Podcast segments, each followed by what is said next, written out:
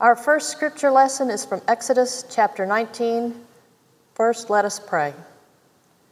Everlasting God, we lift our eyes heavenward seeking beauty. Reveal yourself to us that in your word we would see the beauty of truth, learn to trust in your providence and care, and rest confidently in your generous mercy. Amen. At the third new moon after the Israelites had gone out of the land of Egypt, on that very day, they came into the wilderness of Sinai. They had journeyed from Rephidim, entered the wilderness of Sinai, and camped in the wilderness. Israel camped there in front of the mountain. Then Moses went up to God. The Lord called to him from the mountain, saying, Thus you shall say to the house of Jacob, and tell the Israelites, You have seen what I did to the Egyptians, and how I bore you on eagle's wings and brought you to myself. Now, therefore, if you obey my voice and keep my covenant, you shall be my treasured possession out of all the peoples. Indeed, the whole earth is mine, but you shall be for me a priestly kingdom and a holy nation. These are the words that you shall speak to the Israelites. So Moses came, summoned the elders of the people, and set before them all these words that the Lord had commanded him. The people all answered as one.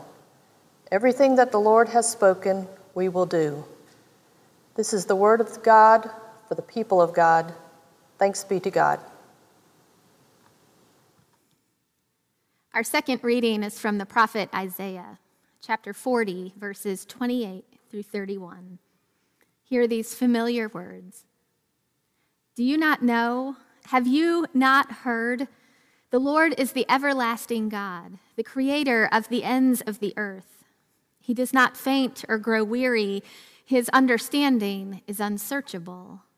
He gives power to the faint and strengthens the powerless. Even youths will faint and grow weary, and the young will fall exhausted. But those who wait for the Lord will renew their strength. They shall mount up with wings like eagles. They shall run and not be weary. They shall walk and not faint. It was the great scholar and theologian Abraham Heschel who said, in regards to this text, no words have ever gone further in offering comfort when a sick and suffering world is crying out. Isaiah is speaking to people in exile, people forcibly removed from their homes, taken to live in another place, kept there long enough that one generation passed away and another generation began. A whole generation of faithful Jewish people who knew nothing but exile. They were taught that this was not their home, which meant by extension, they had no idea what home really was. They had no idea what comfort felt like. They had no idea what rest could mean.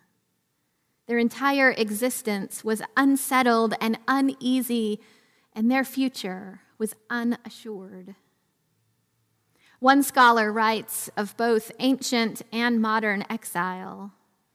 There are times in history which are so difficult, times when the challenges are so severe that even the young will faint and grow weary. There are times when hope is all but impossible to sustain. There are certainly times in our communal life when that has been the case. Some would say that we are living in such a time right now with dual pandemics of a virus that persists and racism that is even more insidious. Some might say we are living in such a time right now but instead point to the violence in Israel and Palestine and the overwhelming death count in India. There are times when hope is all but impossible to sustain. And of course, of course, not a few of you are living through times like that in your personal life as well. Those of you for whom the sea of grief is fresh and new every morning, or those of you for whom the echo of grief is old yet ever present. Those of you who have recently heard the word cancer again. Those of you desperately trying to make ends meet. Those of you who feel like you might never be enough, no matter how hard you try. There are times when hope is all but impossible to sustain.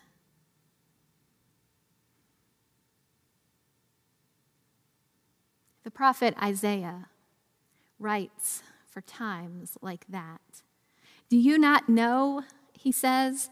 Do you not know? Have you not heard? Can't you remember? Let me tell you again if you need to hear it, he says. The Lord is the everlasting God, the maker of the ends of the earth. He does not faint or grow weary. He gives strength to the weak and lifts up the powerless. So remember that Isaiah says. Remember that when life is hard. Remember that the Lord is here for you, and he will lift you up on wings like eagles, and you will soar, and you will run, and you will never more be weary. I promise, Isaiah says. I promise that is possible. Abraham Heschel knew what he was talking about. If you are looking for words of comfort, Isaiah has some of the very best that Scripture can offer.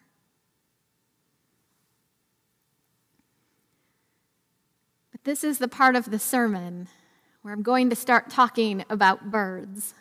And after totally upending some of your most commonly held understandings of pelicans last week, I am filled with a bit of fear and trembling. But I assure you, I am not going to take away any of Isaiah's comfort, and I'm not even going to take anything away from the powerful eagle. I promise. But we do need to talk about translation a little bit. Whenever the Bible is translated, every time the Bible is translated, it's never an exact science. Every translator, no matter how objective they try to be, ultimately makes choices, choosing one word or phrase over another.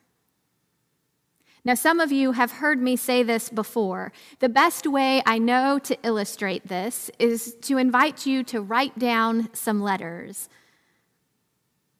Seriously, grab a piece of paper and a pencil. Now, here you go G O D I S N O W H E R E. No spaces, no punctuation, because that's how scripture was originally written down. G O D I S N O W H E R E. No spaces, no punctuation, just a stream of letters. So tell me, what does it say? You've probably figured it out. It says, God is now here. Except it also says, God is nowhere. Now, both translations are technically correct. They mean two dramatically different things. So, the technical work of translating is one thing, but there is an art to it as well. It's objective until it's subjective. One of the most remarkable times this shows up in Scripture is in the last chapter of the Gospel of Matthew. Chapter 28, verse 17 reads When they saw him, referring to the resurrected Jesus, when they saw him, they worshiped him, but some doubted. Now, in Greek, that sentence literally reads When they saw, they worshiped, and they doubted. In the Greek, everyone present worships and everyone present doubts. Our English translators, they changed it. And when asked why, the primary translator, he said, Well, we had to. It didn't make much sense. People can't worship and doubt at the same time. Clearly, that translator was not Presbyterian. We have managed both of those things together for quite a while now. Sometimes well meaning translators make choices, choices that shape the way we understand a text. And there's a little bit of that happening in our story, in our words from Isaiah today. Isaiah says, Those who wait on the Lord shall renew their strength. They shall mount up on wings like eagles. The word eagle in Hebrew is nesher. And if you look up nesher in the most basic biblical Hebrew dictionary, you will find that the first meaning of nesher is vulture. And just like that, you feel for those translators, don't you? They shall mount up on wings like vultures.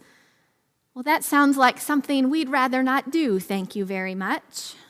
Of course, they reached for another large bird with big wings, one that would inspire a little more confidence. Translators apparently said they were convinced that our modern understanding of vultures would stand in the way of communicating the truth of God's provision and protection. They've got a point, don't they? Now, I'm going to try and put all of this delicately, but there is nothing delicate about a vulture. Vultures eat dead things, and they're ugly. Their heads are disproportionately small compared to their bodies, and they are mostly bald, so that their feathers don't get messed up while they feast. Now, if you were to startle a vulture, it would protect itself, and it would do that by showing you what it had most recently eaten in a very forceful way. And when vultures come across a meal, which is to say, a carcass, they eat until the job is done, meaning that they are almost always too heavy to fly right away. So they sit and they wait and they grunt while they digest because they don't know how to sing. And last but not least, a group of vultures is not called a flock. It's called a wake. Of course it is. Of course it is, because absolutely everything about vultures reminds us of death. Vultures don't ever cause death, though, and that's worth remembering. Vultures deal with the aftermath of death. They deal with all of the things we don't even want to think about, much less face. And they do it without flinching. Vultures consume what the vultures consume the worst the world has to offer. Literally, they can digest bacteria that would seriously harm any other creature that came across it, including humans. They are not built to kill. Their feet and their beaks, they are so weak compared to other creatures that they couldn't do much harm. They don't cause death, they destroy death. And that's pretty close to what we say about God, actually. That in raising Jesus from the dead, God destroyed death forever. Isaiah promises us in chapter 25 that God will swallow up death forever. God will wipe away the tears from all faces, and all disgrace will be taken away. Let us be glad and rejoice in that salvation, Isaiah says, the salvation of the God who swallows up death forever. And the Apostle Paul, he quotes that exact same line in what is perhaps the most famous text about the power of resurrection. Listen, I will tell you a mystery, he says. We will all be changed in a moment, in the twinkling of an eye, at the last trumpet, and what was written will be fulfilled. Death has been swallowed up in victory. Where, O death, is your victory? Where, O death, is your sting? And one more, just for fun. The most quoted section of Ezekiel is when the prophet finds himself in a valley of dry bones, and God says to the prophet, Mortal, can these bones live? And Ezekiel somehow clatters the bones back together. But maybe, just maybe, maybe these bones find life again because every trace of death has already been stripped away. And of course, at the time, there was only one way that could have happened a vulture. Now, I'm using a bit of my imagination with that last one, of course. But what I know is this vultures remind us of death because they are always around death. And they are always around death because they are sparing us the worst of it. They are keeping its power from spreading any further. But know this too the bird that descends into death also soars higher than an eagle. Their wings aren't as powerful, but vultures know how to soar on wind currents. In 1973, a commercial airliner was flying over Africa at 37,900 feet, observed by the crew flying at equal height was a vulture. It is the highest altitude ever recorded for a bird of any kind. It might be that vultures, more than any other creature, teach us about God's pervasive presence in our lives. Where can I go from your spirit? Psalm 139 asks. Where can I go from your spirit? Where can I flee from your presence? If I ascend to heaven, you are there. If I make my bed in Sheol, you are there. If I take the wings of the morning and settle at the furthest limits of the sea, even there your hand shall lead me, and your right hand shall hold me fast.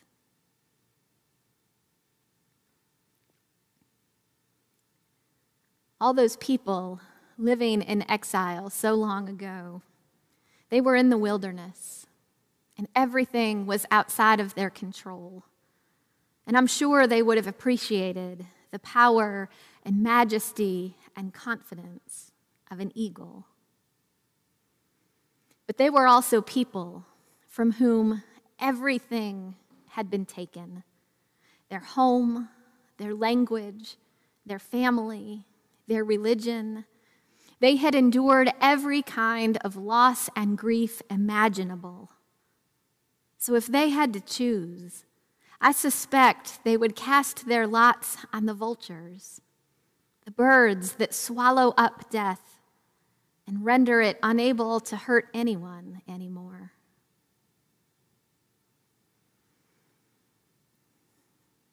I know Trust me, I know to our sensibilities, vultures are ugly and awkward, and they make us uncomfortable. And that's not likely to change, not anytime soon. But wouldn't it be just like God to hide new life and hope and promise in a creature like that and wonder how long it might take? for us to find it. Pray with me. Gracious God, we believe. Help our unbelief. In Christ's name we pray. Amen.